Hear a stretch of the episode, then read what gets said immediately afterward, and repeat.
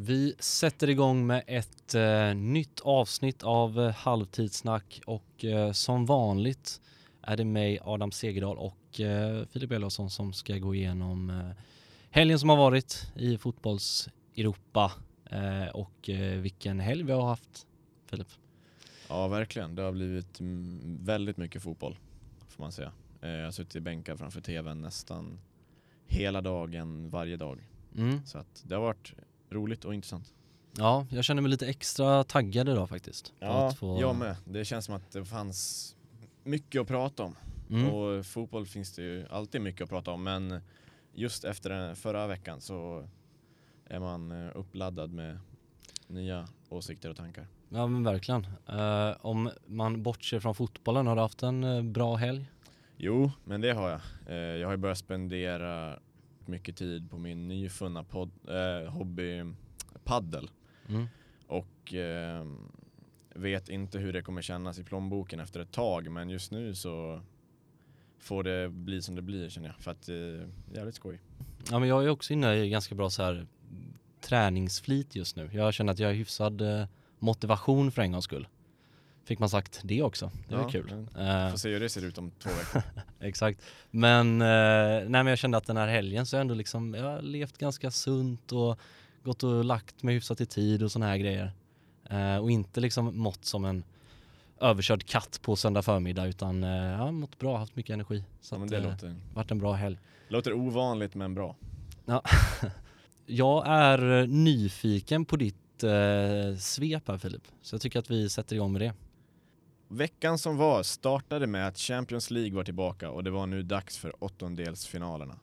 PSG städade av trötta Barcelona efter en strålande, sprakande, bländande insats av Kylian Mbappé som stod för ett hattrick och gjorde lite som han ville. Messi promenerade mest runt och bidrog inte med särskilt mycket. Var detta tronskiftet mellan två av världens bästa vi fick se?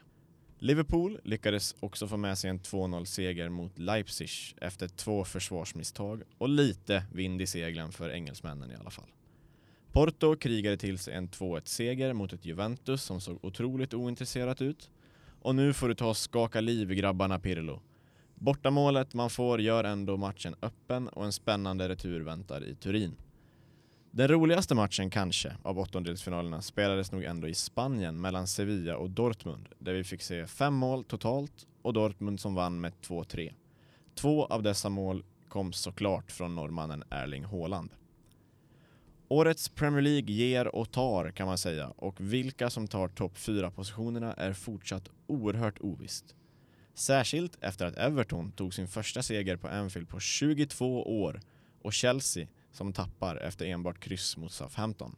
Fulham tog tre poäng mot avhängda Sheffield United och krymper avståndet till säker mark nere i bottenskiktet. West Ham satte käppar i hjulet för Tottenham som jagar någonstans i mitten av tabellen. Leicester fortsätter vinna. Manchester United återtog andra platsen efter 3-1 mot Newcastle och City befäster sin i princip klara ligatitel efter vinst borta mot Arsenal. I Frankrike besegrade Monaco ett PSG som i år har haltat aningen i ligaspelet. Med fyra poäng upp till serieledande Lille är det dags att börja vinna om man vill förlänga sviten av ligavinster man har haft de senaste åren. I Spanien gjorde Alexander Isak karriärens andra hattrick och har nu gjort mål i sex raka ligamatcher. Svensken visar varför inte vore någon som helst sensation om storklubbarna radar upp sig med stora bud på honom i sommar. Men det var i Italien helgens stora match fanns att hitta när Zlatans Milan drabbade samman med Inter i ett derby som kändes hetare än på väldigt länge.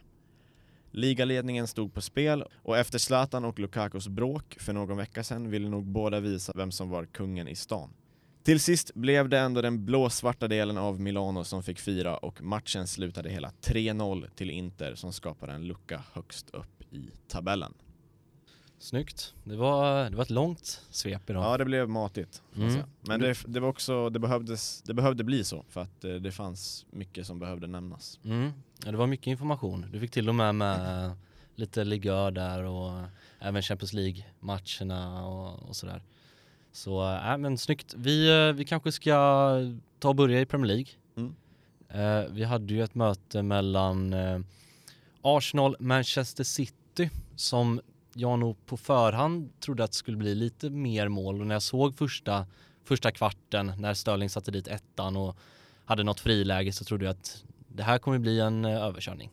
Ja, men det, det var känslan man fick att eh, City som vanligt skulle köra över motståndet. Men eh, Arsenal stod emot bra.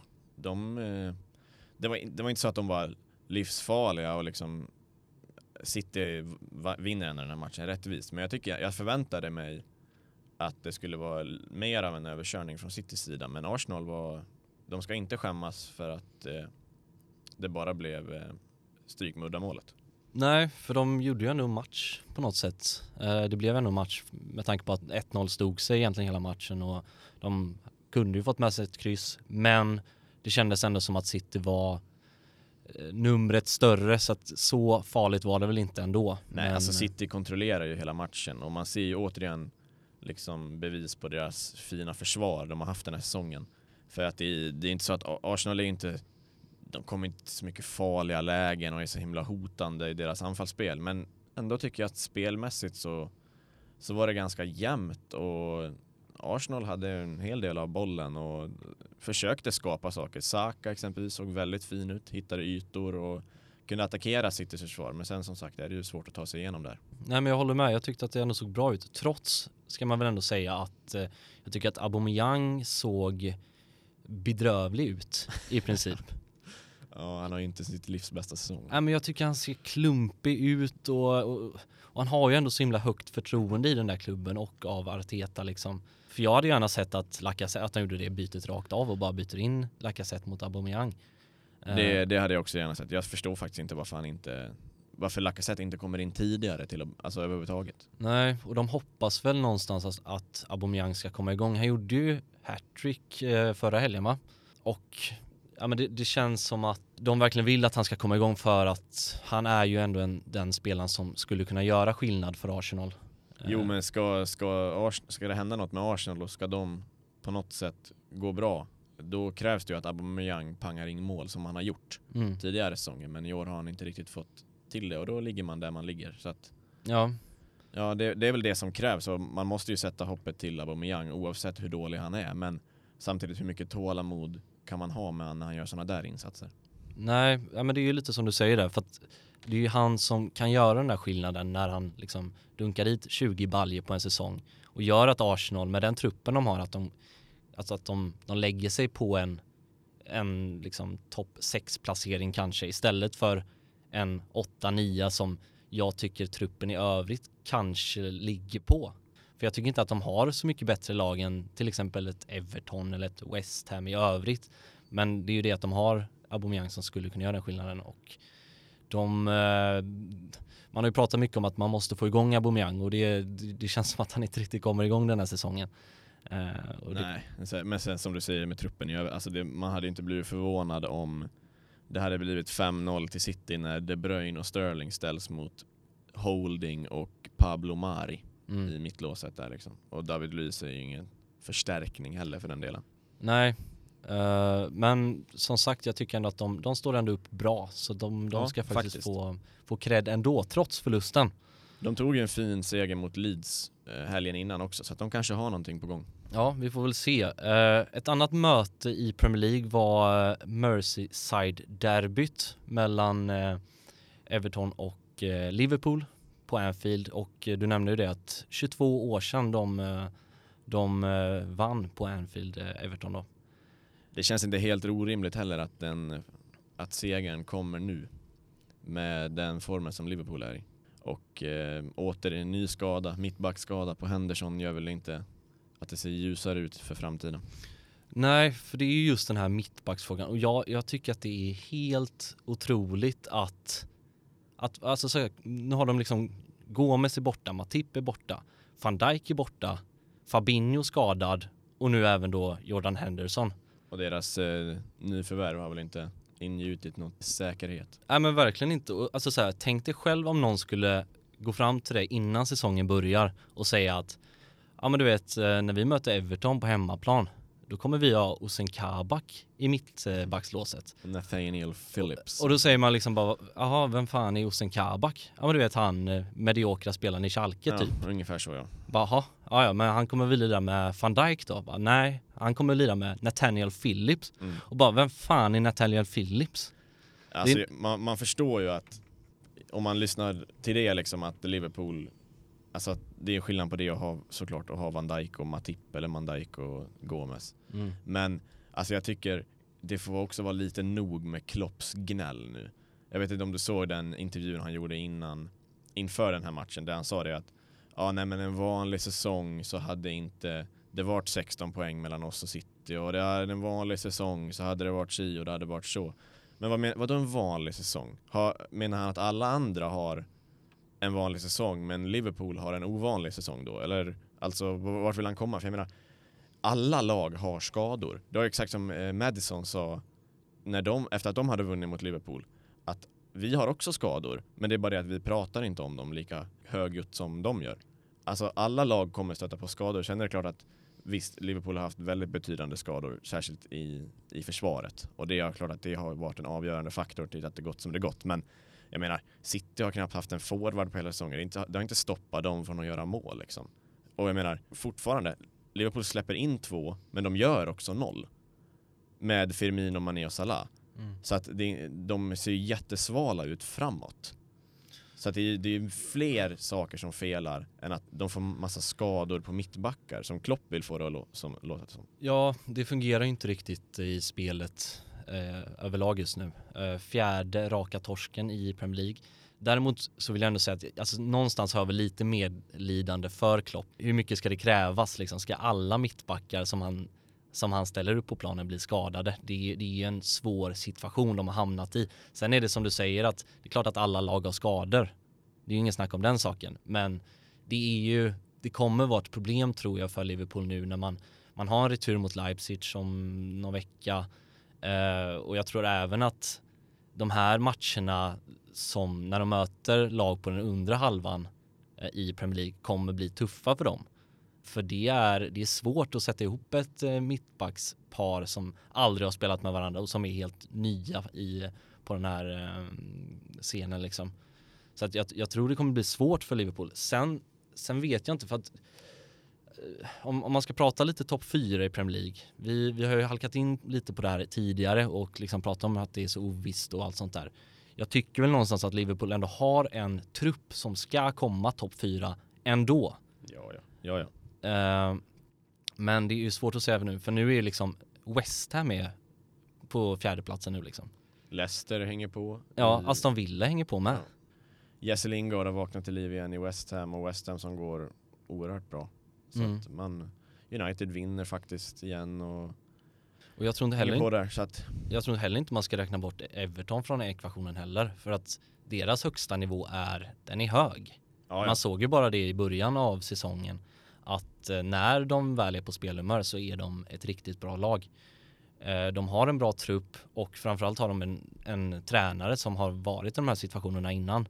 En Carlo Ancelotti som, som vet hur man går in i en slutstrid av en säsong. Absolut, och deras Evertons lag är också väldigt fint. Alltså James Rodriguez som har haft lite skadebekymmer men är tillbaka och ser återigen väldigt fin ut. Calvert Lewin kommer fortsätta panga in bollar.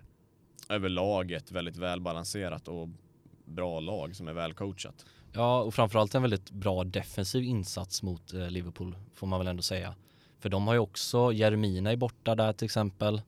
Eh, Pickford gjorde en jättebra match igen. ja, och de Eller spelar, igen kanske man inte kan säga. Men eh, Ja. Robin Olsen har ju inte övertygat. och de sätter liksom upp en eh, Keane och en Holgate mot Liverpools anfallstrio där men, men löser det fantastiskt bra. Eh, så räkna inte bort Everton. Om vi ska gå över till Serie A så har vi haft en match, eh, vi har haft ett Derby della Madonina, eh, Zlatan mot Lukaku, Pioli mot Conte. Ja, det var ju i alla fall så det såg ut inför matchen. Och eh, efter matchen så kan man väl dra slutsatsen att eh, Inter fick lite matchen dit de ville i och med det här tidiga målet från Lautaro Martinez. Ja, absolut. Spelmässigt så såg det inte ut som en 3-0 match. Men det var bara det att Inter liksom Försvarade sig bättre, spelade smartare, kändes stabilare och liksom gjorde det som, de, det som behövdes. Och nu tar de ett hopp högst upp i tabellen och eh, övertygar. Lukaku såg återigen jävligt bra ut. Och nej men de känns eh, samma där, stabila och säkra på sin sak. Ja, de fick ju lite tacksam position där när Milan i andra halvlek var tvungna att trycka på lite extra för, för att få in den här eh, kvitteringen. Och så har de sin eh, stabila defensiv med Skriniar i, i boxen till exempel och kan gå på kontringar som Inter eh, inte har något emot att göra. Man, eh, alltså Milan har ju gått oerhört bra i år och man skulle, kunna, man skulle kunna argumentera för att de har överpresterat lite sett till vilka spelare de har. Men man ser ändå att i sådana här matcher där de stöter på riktigt bra motstånd att det är, de spelar bra men det är det där sista lilla som saknas både framåt och bakåt. Det behövs lite till för att kunna bli Serie A-mästare. Och mm. det, jag tycker man blir synade lite här mot Inter. Eh, att så är fallet. Och det tycker jag är någonting de ändå har visat upp under säsongen. Men det är väl just nu är de inne i en liten, liten svacka får man väl ändå säga i och med att de förlorade förra helgen, åkte på den här förlusten nu och de måste försöka hitta tillbaka till till sitt eh, gamla spel igen där de har haft en väldigt stark defensiv och eh, bra målskörd framåt. Men någonting som jag tänkte på när jag såg den här matchen, det var alltså jag förstår inte varför Romagnoli fick uppdraget att markera Lukaku i 90 minuter. Nej, det är obegripligt. Det går ju som det går också. Mm, för de har ändå en Tomori på bänken som liksom är eh, så här, fysiskt starkare i princip och har ju den här snabbheten som skulle kunna matcha Lukaku. För jag tycker att Romagnoli kände som att han hela tiden låg, han var, han var lite rädd i den här duellen. Han låg hela tiden en halv meter, meter bakom för att han förmodligen var rädd att han skulle bli omsprungen lätt. Men, äh, men jag tyckte att den Lukaku kunde göra lite vad han eh, ville i den matchen. Ja, och har du det mentala övertaget på din försvarare från start liksom. Alltså en spelare som Lukaku kommer ta vara på det. Och det fick man ju verkligen se att han gjorde också, att han hade självförtroende. Han gjorde lite som han ville. Romagnoli kom på efterkälken varenda gång. Och Pioli borde sett det här tidigare. Och, jo, jo. Eh, så att det är någon form av åtgärd mot det här. För att Romagnoli, han hängde inte med. Alltså. Nej, och jag tycker väl att han borde gjort det innan matchen. Jag tycker att det är... Eh, jag tycker att Tomori skulle startat den här matchen. Jag tror att det hade... Alltså det hade varit bra för Milan om han fick eh, sättas på bänken, Romagnoli. Men jag tror också att det är lite så här att han är ju lite av en klubbikon, han har varit där länge och jag vet inte, det är inte så lätt att peta en sån mittback heller. Nej, det är klart, men man kan inte heller ta, alltså man vill ta beslut baserat på vad som man som borde gynna laget. Lätt att säga, absolut, men här var det ett felbeslut, mm. tveklöst. Mm. En annan som jag har fastnat lite för när det kommer till Inter, det är Barella som jag känner att jag bara gillar mer och mer. Uh, för han har lite det här, jag vet att de, de pratar lite om det här i Premier League-studion i mötet mellan Everton och Liverpool. Att Everton har ju så här, James Rodriguez, när han får bollen så sätter han lite sitt egna matchtempo. Att det finns vissa spelare som har förmågan att, att inte ryckas med i hur matchen ser ut utan hela tiden ja, men, sätta sitt egna, eh, sitt egna matchtempo. Och det tycker jag att Barella har för att varje gång han får bollen, han liksom lugnar ner det, spelar runt om, han stannar upp lite nästan och han liksom vrider och vänder lite, tar några extra touch och så levererar han, löser han det liksom finurligt sen. Men det är ju sådana spelare som också har förmågan att finna tid där tid inte finns. Och det är en extremt nytt egenskap. Sådana spelare kan ju styra och ställa matcher hur de vill och även om de hittar sitt eget matchtempo så blir det lite som att deras matchtempo blir det som de andra följer. Mm. Man kan exempelvis se det på, ja men i City har en Kevin De Bruyne som kan ta emot bollen och liksom styra och ställa tempot utefter hur han behagar. Liverpool har en Thiago som inte, det, hans grej har inte riktigt funkat på samma sätt i Liverpool men han gjorde så i Bayern. Mm. Att han kunde ta emot, sula bollen lite sådär och så la han en perfekt passning som, som antingen startade ett anfall eller drog ner på tempot och sådär. Så att eh, mm. Barella mm. tycker jag har den egenskapen, absolut. Ja, och jag är väldigt, jag är väldigt svag för just eh, den grejen att man kan diktera lite, speciellt på mittfältet, säger jag som gammal innermittfältare. Kunde du göra så också? Uh, nej, det, det, det, kunde jag väl inte.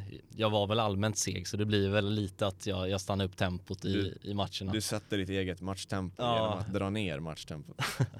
Ja, utifrån min, min snabbhet så, Ja, så ja. drog jag automatiskt ner eh, matchtempot lite. Vi hade ju även en annan match i eh, Italien som var Atalanta mot eh, Napoli.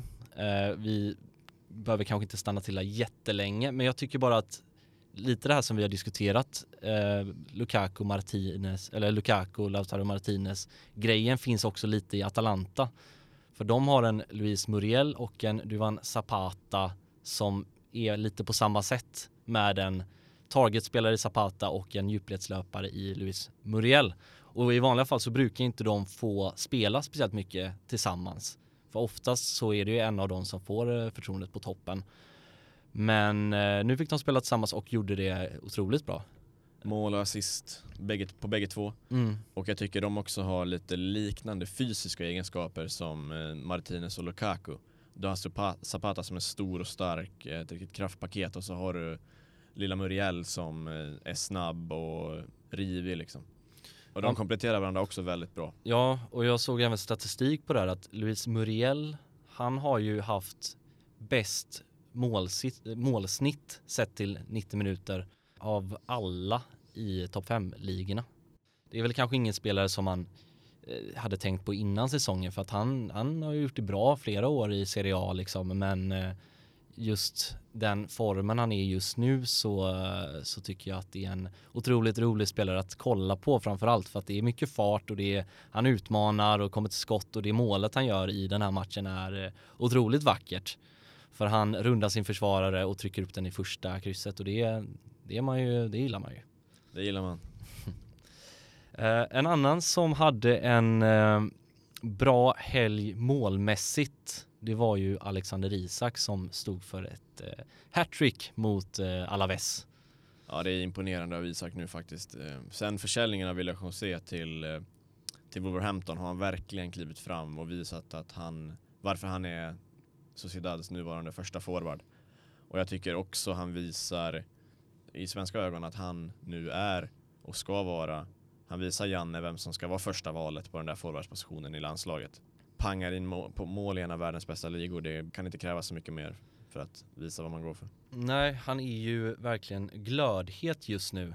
Uh, fortsätter att göra mål i, vad är det, sex raka La Liga-matcher. Ja, det var åtta mål på sex Ja, raka matcher. uh, otroligt. Ja. Eh, och jag tror också att det har mycket att göra med att han, han vet om att han är första forwarden i Sociedad också. Att han inte, han har ju hela tiden fått speltid, det har inte varit den grejen, men att han nu verkligen har det här förtroendet att det är jag som ska göra målen, det är jag som ska spela de viktiga matcherna. Att det har liksom verkligen fått igång eh, Alexander Isak som, eh, som fortsätter att göra det bra. Och nu har vi ju också eh, landslagstruppen till EM. Den, den kommer ju tas ut, jag tror det var 17 mars. Eh, och vi har ju ganska spännande spelare framåt i Sverige. Vi har Alexander Isak, Quaison har varit skadad i och för sig men eh, det finns ju lite att hämta. En Zlatan kanske kommer vara Vi med. hoppas. Nej men absolut, det är mycket spännande på gång. Och jag tycker också om man ser till Isak, han passar nog väldigt bra in i det där laget. Han är ju en väldigt smart forward. Som är, om man liksom jämför han med Lukaku så är det ju inget kraftpaket vi har i Alexander Isak. Men han är väldigt snabb, absolut. Men framförallt tycker jag, och det tycker jag han såg när han spelade i AIK också. Eh, när han slog, fram, slog sig fram i Allsvenskan som en väldigt ung spelare. Att han är steget före sina motståndare tack vare sin spelförståelse. För att han, han rör sig jättefint och förutser saker. Och om man då har spelare som Oyarzabal och David Silva bakom sig så, så kommer man få lägen Mm. att sätta dit bollarna och det har han verkligen gjort. Ja, det, det ska väl också sägas att det är bra framspelningar han får till de här målen också. Eh, men man hoppas ju verkligen att han ska liksom kunna ta med sig det här in i landslaget i sommar för att eh, mål är ju någonting som alltid behövs. Så är det, det är så man vinner fotbollsmatcher. Så är det. Eh, vi hade ju även eh, Barcelona den här helgen som kryssar mot Cadiz och Fortsätter göra folk besvikna. Ja, fortsätter där. De har ju haft en riktig mardrömsvecka efter eh, förlusten mot PSG i eh, Champions League också. Ja, det är, det är en tuff situation de, de har hamnat i. Ja, men jag- jag vet inte vad man ska säga, alltså man blir helt överkörd av PSG på hemmaplan.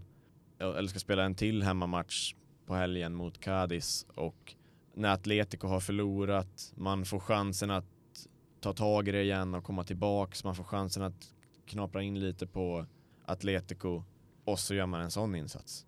Jag vet inte vart det här ska sluta med Barcelona men det ser ju onekligen inte bra ut alltså. Nej, det ser ju inte bra ut. Uh, nu i veckan uh, så har vi ju Champions League. Uh, vi kommer ha på tisdagen så spelar ju Lazio, Bayern München och eh, Atletico Madrid möter Chelsea. Eh, Spännande match. Ja, Atletico som åkte på en torsk nu i helgen. Eh, Chelsea som bara fick med sig ett kryss för, från Southampton. Men jag tror att det är, det är en match som, som absolut är till Atletico Madrids fördel. Men jag tycker någonstans ändå att Chelsea med Tuchel skulle ändå kunna hitta någonting, kunna störa den spanska klubben lite i den här matchen. Det känns ju inte som att det kommer bli 4-4 i den matchen. Nej, Men eh, alltjämt en spännande match som eh, på förhand är svår att säga hur det slutar. Men absolut fördel Atletico. Mm. Och sen på onsdagen så har vi Borussia Min- München-Gladbach möter eh, Manchester City och eh, sen Real tar sig an eh, Atalanta. Och för min del så kommer det nog bli eh, Madrid-Atalanta som jag kommer kolla lite extra på. Så kommer det vara samma här. City är nog taggade till tusen på att vinna årets Champions League. Pep har inte gjort det än med, under sin tid i Manchester. Så att det är nog där de största satsningarna ligger, även om man Särskilt eftersom att man har i princip avgjort ligan. Så att jag tror att de kommer städa av Mönchengladbach ganska ordentligt. Men eh, Real Atalanta däremot ser jag som en intressant och rolig match. Och eh, jag tror att där kan det däremot smälla och bli Ja, mål. Real fick ju också med sig en ganska sen seger nu i helgen. Jag tror det var Casemiro som fick pannan på bollen på någon eh, fast situation i slutminuterna. Och möter då ett Atalanta som är i bra form. Eh, ska bli också intressant att se hur de kommer matcha Atalanta. Om de faktiskt kör nu eh, Zapata, Muriel eller om han väljer en av dem. Det återstår att se. Vi hoppas väl på Colombia-duon. det gör vi verkligen. Med det så tackar vi för att eh, du har hängt med det här avsnittet också. Vi säger tack och hej och ha en fortsatt bra vecka. Tack så mycket!